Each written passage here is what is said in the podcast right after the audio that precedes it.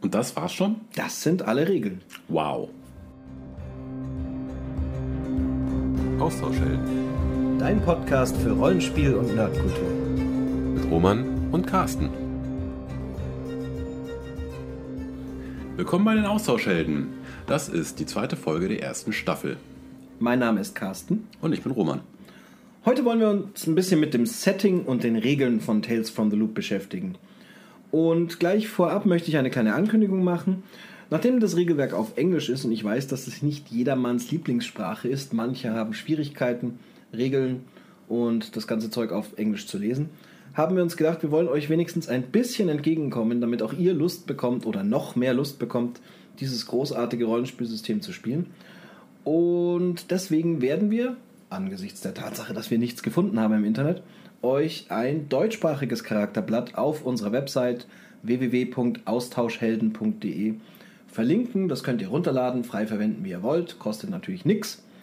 Und vielleicht äh, hilft euch das, eine Gruppe zu finden von Spielern und Spielerinnen, die das mit euch mal ausprobieren wollen. Aber nun zum eigentlichen Thema dieser Folge. Und zwar erstmal das Setting. Wie wir in der letzten Folge bereits angesprochen haben, spielt Tales from the Loop in den 80er Jahren, aber nicht in den 80er Jahren, so wie wir es kennen, sondern in einer alternativen Realität. Und dies werden wir jetzt ein wenig genauer erläutern. Das Grundmotto, zumindest äh, ist es das, was bereits das Buch selber sagt, ist 80s that never was. Und das ist auch der Aufhänger dafür. Carsten, erzähl doch mal etwas. Erst einmal, wer ist denn schuld an der ganzen Misere? Natürlich die Russen. Kommunisten. Ja, auch das. Und zwar macht Tales from the Loop folgendes richtig. Es gibt öfters Filme, Serien, auch Bücher, die mit einer Alternate Timeline arbeiten, mit einer Zeitlinie, wo an einem Punkt X, an einem Zeitpunkt X, etwas Neues passiert, was die Welt von Grund auf ändert. Und es ist eine alte Weisheit, je später man das macht, desto leichter ist es, es umzusetzen, weil die Welt immer noch leicht erkennbar ist. Und das machen sie hier richtig. Im Prinzip setzen sie an im Jahre 1950. Im Zuge des beginnenden Kalten Krieges gab es äh, große Bemühungen in der Wissenschaft, neue Energiequellen nutzbar zu machen. Und es waren die Russen, die einen neuen Effekt erfunden haben, den nennen sie den Magnetrin- oder Magnetrine-Effekt. Der hat es ermöglicht, dass ganz neue Maschinen mit Strom versorgt werden können, sehr große Maschinen, Gleichzeitig konnten sie damit der Schwerkraft ein Schnäppchen schlagen, sodass ganz neue Transportvehikel entstanden sind. Zum Beispiel die sogenannten Gauss-Frachter muss man sich ein bisschen vorstellen wie einen LKW mit Containern, nur dass das Viech in der Luft schwebt. Sieht also aus wie eine Kreuzung aus Lastwagen und den Raumschiffen aus Matrix. Und solche Maschinen kann man immer wieder in der Luft fliegen sehen. Große Roboter, äh, die auf den Feldern arbeiten. Seltsame Maschinen, die vielleicht vor 20 Jahren gearbeitet haben, aber jetzt nur noch rumstehen und so langsam vor sich hinrosten. Das alles ist sozusagen die Folge von den 50er Jahren, die ja auch in unserer Realität einen Boom hervorgerufen haben. Nur in diesem Fall war der Boom eben noch fantastischer und es sind ganz neue Maschinen entstanden. Auch in Japan wurden Riesenroboter gebaut die sogar in einem kleinen Kampf eingesetzt wurden und dort aber äh, zu Problemen geführt haben. Wie wir in der letzten Folge ja auch besprochen haben, ist ja das Art-Design von dem kompletten Buch wirklich absolut genial. Und ich finde selber, dass wenn man sich die Bilder mal genauer anschaut, ist, man erkennt noch immer die Formen, wie sie in den 80er waren. Also relativ kantig von dem Farbschema, wenig verspielt, also relativ wenige Farben, aber eben mit so ein paar Gimmicks eben mit dran. Räder werden weggelassen und wurden im Endeffekt durch Graphplates ersetzt. Und ja, es fühlt sich vertraut und doch anders an. Der Magnetrine-Effekt macht die äh, erdmagnetischen Kräfte sich zunutze, so dass der auch nicht überall auf unserer großen Erdkugel gleich funktioniert. Es gibt Bereiche, in denen er besser funktioniert und Bereiche, in denen er schlechter funktioniert. Generell kann man sagen, dass er rein zufällig in Schweden hervorragend funktioniert. Und lass mich raten, in Nevada. So ein Zufall, das stimmt. Wow. Das zweite große äh, wissenschaftliche Gebiet sind die sogenannten Teilchenbeschleuniger, die also in dieser Timeline schon in den 50ern entworfen und gebaut werden. Diese großen Teilchenbeschleuniger, die also einmal kreisrund über Kilometer teilweise gebaut werden müssen als Röhren, werden von den Einheimischen allgemein einfach die Loops genannt, wodurch also die Tales from the Loop ihren Namen haben. Lass mich raten, es gibt zwei Stück, oder? Nein, es gibt mehrere, aber es gibt zwei, die hier in diesem Spiel genauer beschrieben werden können. Selbstverständlich steht es jedem frei zu sagen, dass auch rein zufällig unter Berlin ein großer Loop verläuft. Also kurz, man kann auch Tales from the Loop sehr, sehr leicht anpassen und einfach in andere Länder verfrachten. Der Magnetron-Effekt ist wahrscheinlich genau dann dort besser, wo man gerade eben spielt, richtig? Ja, so ist es. Und mit wenigen Sätzen werden auch andere Szenarien noch mit wenigen Sätzen angerissen, sodass man sich überlegen kann, ob das einem Spaß machen würde. Ich habe ja schon erwähnt, sie reden über Tokio, wo sie äh, versuchen, Riesenroboter zu bauen. Wer die 80er da noch ein bisschen in Erinnerung hat, kann sich vorstellen, was das so sein könnte. Hashtag Transformers. Hashtag Mechagodzilla. Hashtag Mask. Hashtag Neon Genesis Evangelion. Genau. Also da gäbe es eine ganze Reihe von Möglichkeiten, wie man sich austoben könnte. Und das bedeutet, dass einem da die Möglichkeiten offen stehen. Bei den beiden Settings, die hier beschrieben werden, haben wir also sowohl auf den Melareninseln bei Schweden als auch beim Hoover in Nevada in der Nähe von Area 51, was für ein Zufall, jeweils einen Teilchenbeschleuniger, einen Loop, und in den 80er Jahren, 30 Jahre nach dem großen Boom, hat sich einiges getan. So ist es so, dass in Schweden also eine große Firma namens Rix Energie das Sagen hat, während in Amerika eine Firma mit dem Akronym, mit der Abkürzung DART mittlerweile den Loop betreibt. DART war früher eine militärische Organisation namens DARPA. Die Abkürzung habe ich nachgeschaut und gleich wieder vergessen. Und alles, was man weiß, ist, jetzt sind sie privatisiert und machen irgendwelche Sachen und alles ist ganz furchtbar geheim. Man darf davon ausgehen, dass sowohl in Boulder City als auch auf der Melaneninsel mindestens die Hälfte der Bevölkerung in irgendeiner Form für oder sogar in dieser Firma arbeitet. Aber die meisten Erwachsenen wollen erstens den Kindern gar nichts erzählen oder sie dürfen es einfach nicht, weil sie eben ganz furchtbare Verträge haben, die sie zur Geheimhaltung verpflichten. Also alles ganz furchtbar mysteriös und die Firmen Rix Energie und Dart haben jeweils große, große Gebiete, die natürlich umzäunt sind mit privater Security und Sicherheitsleuten, die da mit Jeeps und sonst was fahren und dafür sorgen, dass Unbefugte nicht einfach Zugang erhalten. Wie ich schon gesagt habe, gibt es also einige neue Technologien, nicht zuletzt die Roboter, die hier schon sehr viel können. Die können schon sprechen, die können sich bewegen. Es gibt Roboter, die nicht wie Menschen aussehen, aber zumindest humanoid gebaut sind, sind natürlich alle ein bisschen umständlicher, aber so ein R2D2 könnte man sich da schon vorstellen. Teilweise auch schon sehr viel denken können. Und es gibt natürlich immer wieder Gerüchte über alles Mögliche, was da so passiert. Genau.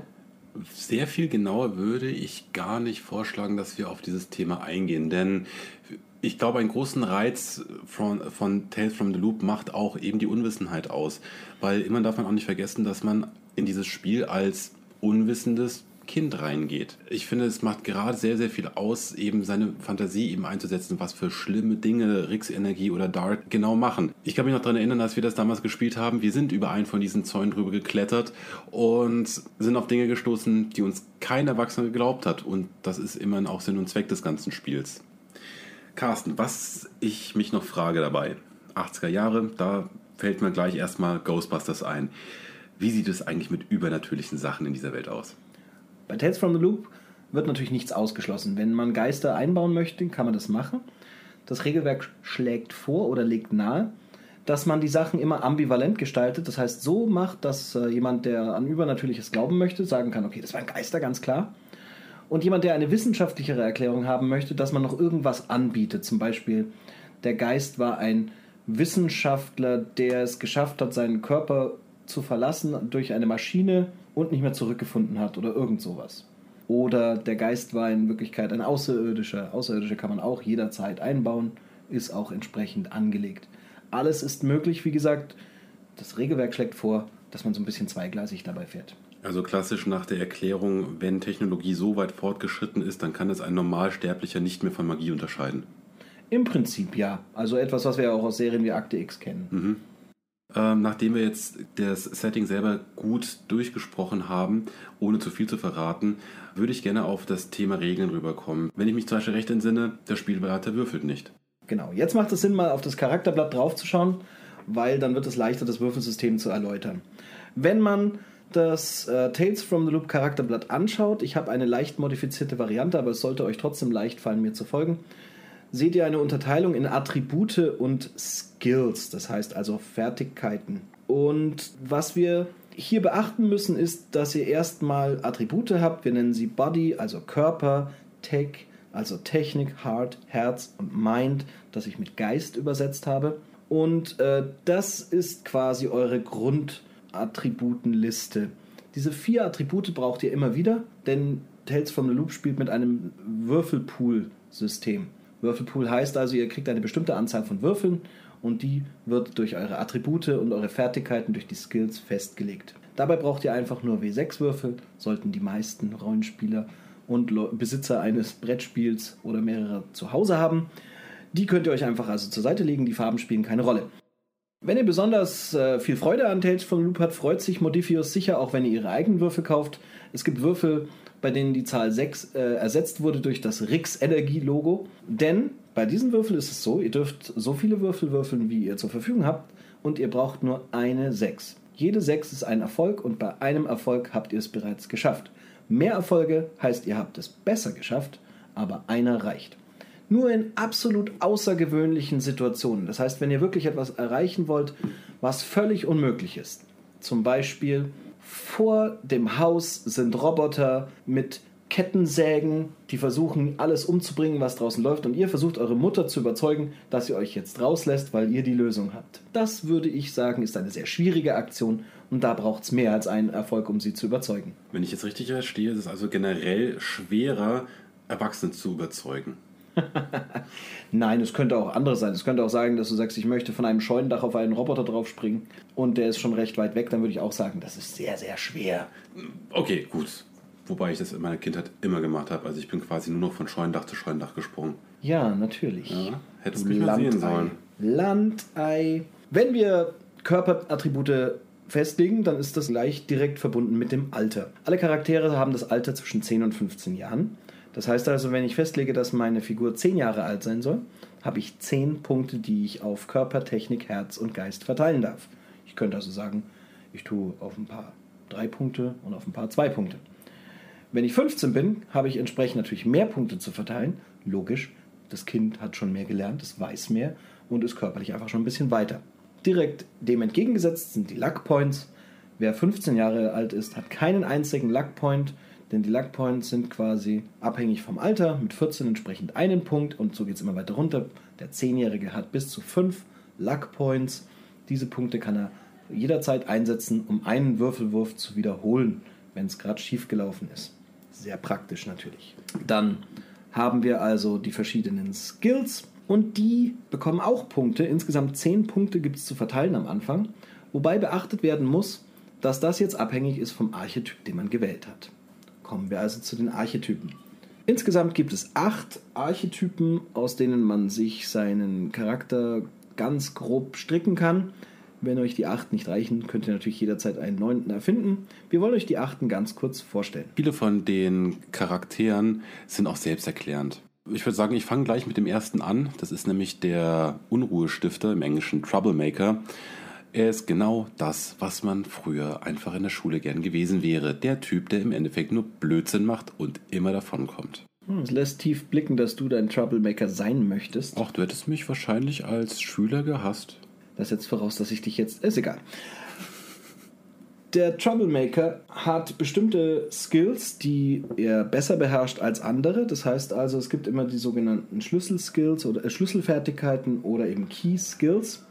Und da macht man so ein kleines Kreuzchen dahinter und dann weiß man, dass man da von Anfang an drei Punkte draufgeben kann. Also bis zu drei Punkte, das können auch nur zwei oder einer sein. Einen sollte man drauflegen. Alle anderen lernt man erstmal nur mit einem Punkt. Man kann diese Fertigkeiten später durch Erfahrung erhöhen. Jetzt am Anfang beim Erschaffen ein Punkt auf alle Nicht-Schlüsselfertigkeiten. Beim Troublemaker wäre das zum Beispiel Force, also etwas mit Gewalt machen. Wir nennen Force jetzt einfach mal Kraft in Zukunft.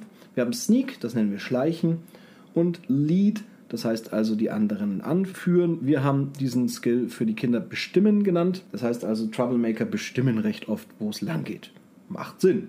Der nächste Charakter ist der Weirdo. Wir haben es auf gut Deutsch Freak genannt. Wahrscheinlich auch jemanden, den man aus seiner damaligen Schulzeit bestimmt wiedererkennt. Der Typ, der wahrscheinlich irgendwo hinten links saß, eher eigenbrötlerisch war und der nicht viel gesprochen hat. Genau das ist der Weirdo bzw. der Freak. Entsprechend hat der Freak auch drei Schlüsseleigenschaften, nämlich Schleichen, Empathize, was wir mit Einfühlen übersetzen wollen. Einfühlen bedeutet also, er kann Leute einschätzen und kann entsprechend versuchen, den Punkt zu finden, wo sie weich werden, um vielleicht äh, sie zu überzeugen, etwas für ihn zu tun, oder um genau da reinzudrücken, wo es weh tut. Na, Einzelkind, hä?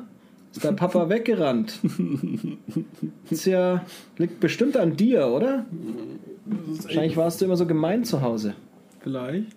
So war das also. Ja, ja das war natürlich nur gespielt. Ich bin natürlich kein Einzelkind. Ich bin wirklich kein Einzelkind, aber naja. Als nächstes haben wir den Bookworm, Bücherwurm.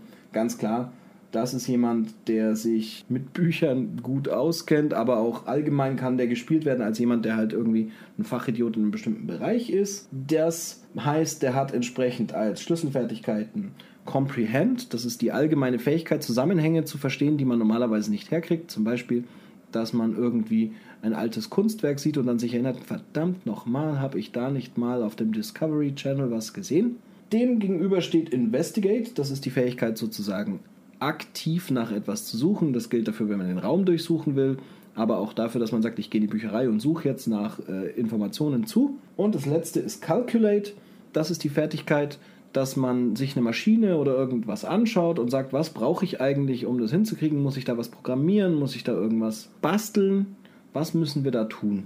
Auch eine sehr spannende Eigenschaft. Also der Bücherwurm ist so später der, der dann mal Lehramt studiert, richtig, Carsten? Das weiß ich von mir. Wir Lehrer sind alle total coole Surfer-Typen. Not. Ähm, der nächste Charakter wäre der Computergeek. Das Wort braucht man eigentlich nicht groß zu übersetzen. Nö, also im Endeffekt schon in den 80er Jahren hat man herausgefunden, dass das später einmal zu, zu den Popkulturmenschen gehört. Big Bang Theory, sei Dank, äh, ist dieser Charakter mittlerweile in der Mitte angekommen. Und seine Stärken sind einmal Calculate, also im Endeffekt dasselbe wie beim Bookworm. Program, denn im Gegensatz zu den anderen Charakterklassen hat er bereits so etwas wie C oder was sind die ganzen alten Programmiersprachen? Turbo Pascal, das habe ich damals auf der Schule gelernt. Ganz genau. Er hat also entsprechend einen C64 oder vielleicht sogar einen Amiga zu Hause. Und als dritte Fertigkeit Comprehend. Also wieder die Zusammenhänge erfassen.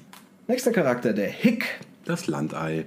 Das heißt also, wir sprechen hier von einem, der auf einer Farm lebt, seinem Papa hilft, beim Trecker rumfahren darf und allgemein mehr so ein anpackender Typ ist. Entsprechend reden wir hier von einem, der Force beherrscht, also die Fähigkeit, mit Kraft irgendwas zu erreichen. Wir nennen Force ja immer Kraft.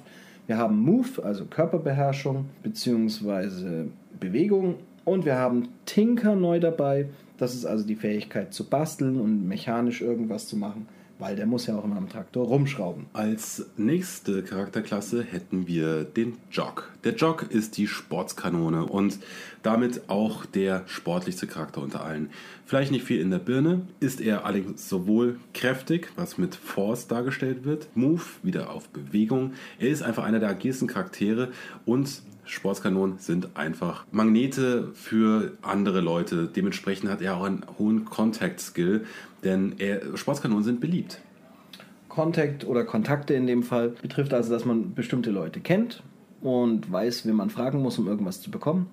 Ist aber auch die Fähigkeit, neue Kontakte zu knüpfen, indem man irgendwie sagt, okay, ich äh, kann auf den zugehen und kann da frei mit ihm sprechen und dann läuft es einfach zwischen uns.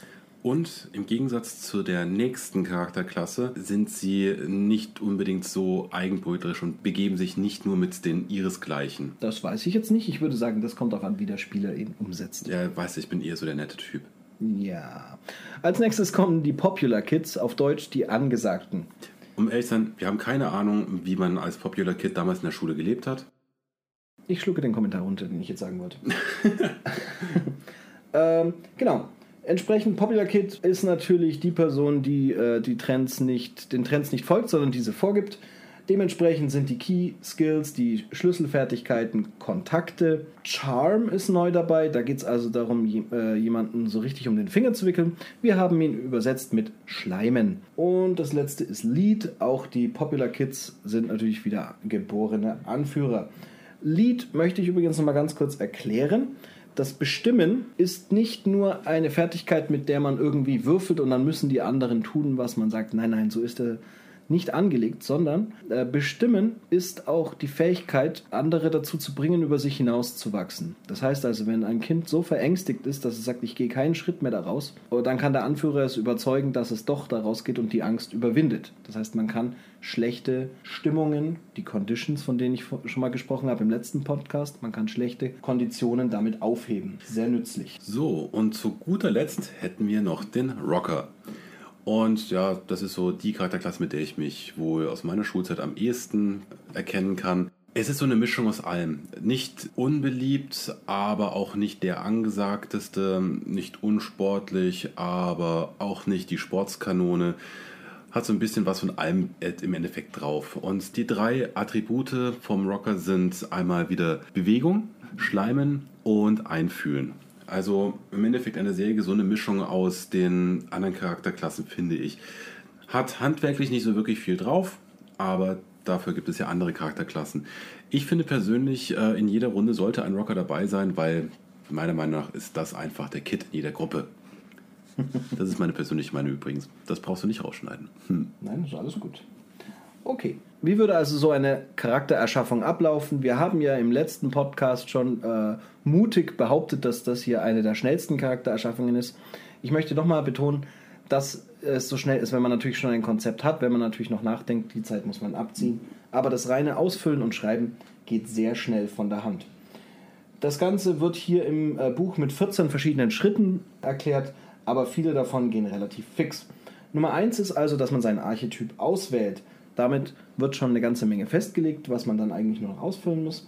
Dann muss man eben das Alter festlegen. Ich habe ja schon gesagt, von 10 bis 15 Jahren.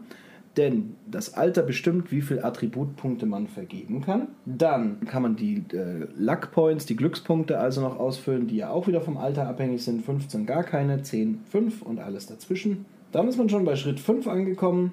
Das ist eben, dass man die 10 äh, Punkte auf die Fertigkeiten, nicht auf die Grundattribute, sondern auf die Fertigkeiten verteilt. Dabei darf man drei Punkte auf seine Schlüsselfertigkeiten verteilen und einen Punkt, wie man lustig ist, jeweils auf die anderen. Das heißt also, es ist völlig in Ordnung, dass man einen, eine Sportskanone spielt und dass man der aber noch irgendwie einen Punkt gibt auf Programmieren und auf Rechnen, weil das halt einer ist, der zwar vom Papa zum Eishockey gezwungen wird, aber eigentlich möchte er viel lieber programmieren und komische Computerspiele spielen. Das wäre möglich. Dann, wenn man das hat, ist man schon mit dem ganzen Rechnen und Skillen fertig. Das ist auch der Grund, warum manche Rollenspieler mit diesem System ein Problem haben, denn es ist jetzt nicht so, dass man wie bei D&D irgendwie äh, da rumtüfteln könnte und versuchen kann, was kann man aus den Regeln noch rausholen, um optimal vorbereitet zu sein, das ist es nicht, sondern es ist ein sehr regelarmes Spiel, das den Fokus eben mehr auf das Rollenspiel, auf das Charakterspiel legt. Daher an der Stelle, das ist jetzt vorbei. Mit Skills wir fertig. Jetzt geht es nur noch um die Figur an sich. Dann bei Schritt 6 sind wir jetzt beim ikonischen Gegenstand. Der ikonische Gegenstand ist ein Gegenstand, der nützlich für deine Figur ist und den andere mit deiner Figur sozusagen identifizieren würden. Was für den MacGyver sein Taschenmesser ist, das kann für den Rocker vielleicht eine kleine Mundharmonika sein. Das kann für das Popular Kit der Kamm sein, der immer irgendwo im Haar steckt oder hinten in der Hosentasche rausragt. Das könnte für den Computergeek die Casio-Uhr sein mit 22 Funktionen. Es muss ein Gegenstand sein, der irgendwie nützlich ist und dem Kind auch wichtig. Dadurch baut man schon wieder ein bisschen mehr Charakter auf. Als nächstes kommt das Problem. Jede Figur hat ein definiertes Problem. Dieses Problem sollte etwas sein, mit dem der äh, Spieler auch wirklich konfrontiert werden möchte. Man sollte nicht einbauen, ich glaube, mein Bruder ist schwul und wenn dann das Ganze äh, im Spiel eingebaut wird, sagt er, ja, aber das will ich überhaupt nicht haben, ich will da jetzt gar nicht rummachen. Sondern es ist ein Angebot an den Spielleiter und deswegen sollte man auch etwas nehmen, was der Spielleiter umsetzen möchte. Um dort ein kleines Beispiel mit reinzunehmen, man kann zum Beispiel gerade erst in die Stadt gezogen sein und kennt keine, man fühlt sich verlassen, weil man seine kompletten Freunde im Endeffekt in der letzten Stadt gelassen hat. Es könnte genauso gut ein übernatürliches Problem sein, so etwas wie meine Schwester wurde von Außerirdischen entführt und keiner glaubt mir. Daher, man kann diese Probleme vielfältig äh, gestalten. Diese Probleme ändern sich auch, wenn man am Ende eines Abenteuers eines der Probleme gelöst hat, die Schwester wiedergefunden, Freunde kennengelernt hat, dann wird dieses Problem sozusagen beendet und der Spieler sucht sich sofort ein neues Problem aus. Aber Carsten, Akte X ist doch erst zehn Jahre später. Wir können ja dann schauen, ob es bei Things from the Flood gelöst wird. Alles klar, Mulder. Nummer 8 wäre dann, dass man seinen Drive findet. Also, was treibt dich an? Was möchte der Charakter gerne erreichen? Was ist ihm derzeit ein besonders wichtiges Ziel? Das kann allgemein formuliert sein, so etwas wie ich möchte niemals alleine sein oder ich will nicht, dass meine Eltern sich trennen oder ich möchte einfach keinen Ärger in der Schule haben. Das kann auch etwas sehr Spezielles sein. So etwas wie ich möchte BMX-Meisterschaft gewinnen. Wie immer ist es ein Angebot an den Spielleiter, auf das er eingeht. Auch der Drive kann sich ändern, wenn äh, etwas erreicht wurde oder so klar vermasselt, dass man sagen kann, okay, das wird diese Figur wohl nicht weiterverfolgen. Dann gibt es den Pride. Der Pride ist wieder ein Stolz, etwas, auf das die Figur stolz sein kann. Jedes Kind hat etwas, worauf es sich zurückziehen kann, wo es sagen kann, okay, heute war der ganze Tag Mist, aber wenigstens habe ich meine Gitarre. Oder wenigstens habe ich das Originalautogramm von Michael Jackson. Oder wenigstens habe ich das Wissen, dass ich schon dreimal hintereinander den äh, Buchstabierwettbewerb gewonnen habe. Was immer es ist, ob es jetzt eine Fähigkeit ist, die nur du hast, ob das ein Gegenstand ist wiederum, der aber sich unterscheiden sollte von dem ikonischen Gegenstand oder ob das einfach etwas ist, was man in der Vergangenheit geschafft hat, wie zum Beispiel ich habe schon mal meinen besten Freund vom Ertrinken gerettet. Das sollte es geben. Und auch das ist später wichtig, wenn wir wieder von den Konditionen sprechen. Als letztes sollte man dann seine Beziehung zu den anderen Kindern definieren. Es ist empfehlenswert, bei den ersten Runden zu spielen, dass man die anderen Kinder schon kennt. Später, wenn man mutiger ist, kann man natürlich auch mal versuchen zu spielen, dass die sich erst im Laufe des Abenteuers kennenlernen.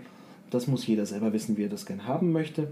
Zusätzlich gibt es noch den Anker, den Ankerpunkt, das ist also eine Person, meistens ein Erwachsener, muss es aber nicht sein, zu dem man nochmal eine spezielle Beziehung hat. Eine Person, mit der man redet, wenn es kein anderes. Ob das jetzt ein verrückter Professor ist, der glaubt, eine Zeitmaschine in einem Auto gebaut zu haben, oder der Barbesitzer von der Milchbar oder der Hausmeister von der Highschool, der einen sowieso immer aus dem Spind rausholt, wenn einen die Bösen wieder reingesteckt haben. Kleiner Tipp von meiner Seite, nicht der Hausmeister. Wieso? Der war so nett. Nein, war er nicht. Nicht im Nachhinein. Das ist euch überlassen, aber dieser Anker sollte jemand sein, auf den man auch zugehen kann. Und als allerletztes i-Tüpfelchen beim Charakter Schritt 14 sucht ihr euch einen Song aus den 80ern oder früher heraus, der sozusagen die Hymne eurer Figur ist. Und ihr solltet das Leuchten in den Augen eurer Spieler sehen als Spielleiter, wenn sie etwas Tolles geschafft haben und du ihre Musik anschaltest. Das ist ein ganz besonderer Moment. Das war schon die ganze Charaktererschaffung. Jetzt kommen wir mal zu dem Spiel an sich. Wie läuft es ab? Wie bei vielen Rollenspielen wird gewürfelt, aber eine Besonderheit hat auch hier Tales from the Loop wieder. Der Spielleiter würfelt nie. Alles, was in diesem Spiel passiert, wird von den Spielern gewürfelt. Der Spielleiter würfelt nicht, ob seine Monster die Kinder treffen. Denn, wie ich in den Grundprinzipien schon erklärt habe, die Kinder werden nicht sterben. Das ist nicht das, was das Monster macht. Stattdessen wird den Spielern etwas angedroht. Auf dem Charakterblatt findet ihr eine Liste mit Conditions den sogenannten Konditionen. Das sind Zustände, die den Kindern passieren können und von denen sie nicht zu viele gleichzeitig haben sollten, weil sonst die Kinder einfach nicht mehr funktionieren. In diesem Spiel sterben Kinder nicht, sondern irgendwann sind sie einfach so fix und fertig, dass sie nicht mehr brauchbar sind. Dann geht es nur noch nach Hause oder sie liegen halt irgendwo rum katatonisch und müssen von den anderen Kindern mitgetragen werden. Diese Zustände sind upset, also aufgeregt oder sauer, scared, ängstlich, exhausted, erschöpft, injured, verletzt. Wenn drei von diesen vier Bedingungen gleichzeitig bei einem Kind zusammenkommen, dann kriegt es die letzte Condition, die heißt broken Und wenn sie broken sind, dann sind sie eben fix und fertig und können gar nichts mehr. Alles, was sie versuchen, jeder äh, Skill-Check, jedes Mal, wenn sie würfeln sollen, haben sie einen automatischen Fail, sie versagen, es geht nichts mehr. Ist das äh, der Punkt, wo man, jetzt frage ich dich als Vater, und ich bin ja selber auch Vater, den man bei einem Kind erreichen möchte, wenn man das Kind davon überzeugen möchte, ein Zimmer aufzuräumen? Möchte ich, dass mein Kind bei jedem Versuch, ein Zimmer aufzuräumen, automatisch versagt? Nein. Guter Punkt. Diese Conditions kann man nicht einfach wieder wegmachen, sondern sie müssen durch Rollenspiel und durch bestimmte Situationen wieder aufgehoben werden. Da kommt jetzt zum Beispiel der Anker zum Tragen, wenn man also sagt, ich möchte versuchen, mich wieder zu beruhigen, nachdem ich furchtbar sauer war, kann man eben zum Barbetreiber der Milchbar gehen und kann erstmal einen Kakao trinken, mit dem Barmann ein bisschen rumschimpfen über die blöden Eltern, die einen zwingen, schon wieder ins Ferienlager zu fahren. Und dabei kann man sich beruhigen, dann geht die Condition wieder weg. Wenn man scared ist, also ängstlich, dann kann einen der Anführer dazu bringen, diese Angst zu überwinden durch einen erfolgreichen Skillcheck auf Anführen, auf Bestimmen. Wenn man verletzt ist, äh, können die anderen natürlich da auch etwas wieder tun, können einem helfen, können einem versuchen, die Verletzung irgendwie zu heilen, einem irgendwie da aus der Misere rauszuhelfen. Die Blutung muss aufhören, weil Blut ist sehr schrecklich für die Kinder. Und dann funktioniert auch das. Und Erschöpfung natürlich, wenn man eine halbe Stunde sich ausruht, mit den anderen Kindern schnackt, einen Comic liest, dann geht das auch wieder vorbei. Aber wie gesagt, die Conditions gehen nicht von alleine weg, man muss schon irgendwas dafür tun. Wie, wie kriegt man also diese Konditionen? Auf zwei Arten eigentlich. Entweder der Spielleiter droht sie einem an. Unter bestimmten Umständen, gerade wenn es besonders riskant im Spiel ist, müssen die Spieler entscheiden, ob sie das machen wollen, was sie machen wollen, weil sie sonst eine Kondition bekommen. Situation ist also folgende. Roman möchte wieder von seinem Hausdach auf den Roboter draufspringen. Was ich natürlich schaffen werde, ist auch klar. Und das Problem ist, dass der Roboter aber weiß, dass der Roman das vorhat und sich umdreht und versucht, ihn vom Dach mit seiner riesigen Roboterhand runterzuschubsen. Nein. Das heißt also, der Roman muss den Wurf schaffen, weil sonst bekommt er die Kondition verletzt. Das heißt also, der Roman würfelt und wenn er eine 6 hat oder mehrere, ist alles gut. Aber wenn er es nicht schafft, dann bekommt er die Kondition verletzt. Die zweite Möglichkeit ist sehr spannend, denn nicht immer haben wir Glückpunkte, um unseren Würfelwurf zu wiederholen, aber manchmal möchte man es doch unbedingt schaffen. Wenn der Roman versucht, seine Mutter zu überzeugen, dass sie ihn jetzt nochmal weggehen lässt. am Abend. Obwohl es ein Schultag ist am nächsten Tag. Dann muss er natürlich gut würfeln. Jetzt schafft er den Würfelwurf nicht und möchte es unbedingt schaffen. In dem Fall kann der Roman reizen. Reizen heißt, er sucht sich eine von den Konditionen aus, die einfach zu der Situation passt und sagt, ich versuche jetzt den Würfelwurf nochmal und wenn ich das nicht schaffe, dann kriege ich diese Kondition. Was würde da gut passen? Äh, natürlich Upset. Genau. Du sagst, ich rede jetzt nochmal mit meiner Mutter und sage, ich will aber unbedingt, wenn ich nicht auf diese Party gehe, werden mich alle anderen hassen. Du musst mich jetzt mal lassen. Also kurz, ich nerv sie, bis es nicht mehr anders geht. Du versuchst es zu erreichen und wenn du es nicht schaffst, dann wirst du sauer. Also kurz, ich steigere mich rein. Du würfelst nochmal und wenn es dann klappt und die Mutter klein beigibt, dann beruhigst du dich wieder. Wenn es nicht klappt, gehst du in dein Zimmer, schlägst die Tür zu und heulst. Was ich natürlich niemals machen würde. Also das ist nie passiert. Also das ist nur äh, Rollenspiel. Das entsprechende Video findet ihr auf www.austauschhelden.de slash romanskindheit slash. Wenn ihr die Kondition Upset schon hattet, das heißt ihr wart bereits sauer, könnt ihr die natürlich nicht nochmal einsetzen. Es ist also nicht so, dass ihr dann einfach sagt, okay, dann seid ihr jetzt Upset mal zwei, sondern man kann jede Kondition natürlich nur einmal bekommen. Aber Herr Lehrer, was ist das Wichtigste in einem Rollenspiel? Erfahrung. Erzähl mir doch etwas darüber. Ich dachte schon, du sagst Loot. ähm, das kommt vielleicht später einmal. Ja. Erfahrung. Ja, es gibt Erfahrungspunkte. Und auch das ist wieder ein System, das sehr auf Charakter und äh, gemeinsame Erfahrungen basiert. Man bekommt in diesem Spiel keine Erfahrungen dafür, dass man irgendwelche Monster besiegt, sondern Erfahrungen gibt es nur auf zwei Arten. Die Spieler kriegen Erfahrung dafür, dass ihre Figuren neugierig waren, neue Orte erkundet haben, neue Erfahrungen gemacht haben. Und die Spieler kriegen Erfahrung dafür, dass sie die von ihnen selber gestellten Herausforderungen gemeistert haben. Das heißt also, am Ende setzt man sich hin und sagt, hat mein Charakter sich durch das heutige Abenteuer verändert? Und dann schaut man nach, was war der Drive, was war also der Antrieb, habe ich den erfüllt oder nicht? War mein Drive zum Beispiel, war mein Antrieb, dass ich äh, verhindere, dass meine Eltern sich trennen und tatsächlich hat die Geschichte irgendwie dazu beigetragen? Dann gibt es Erfahrung. Oder war mein Problem, dass ich es nicht schaffe, vor Leuten zu sprechen. Und am Ende der Folge habe ich es geschafft, vor der ganzen Polizei und so zu sagen, nein, so war es gar nicht. In Wirklichkeit war es der böse Mr. Henderson. Dann habe ich mein Problem in dem Fall äh, über, bezwungen und bekomme dafür Erfahrung. Wenn das Problem noch weiter besteht, dann trägt man es halt ins nächste Abenteuer mit. Natürlich steht es jedem frei zu sagen, ich möchte mein Problem gern ändern, weil ich habe gemerkt bei diesem Abenteuer, das Problem sitzt einfach nicht gut. Es ist zu genau oder zu vage.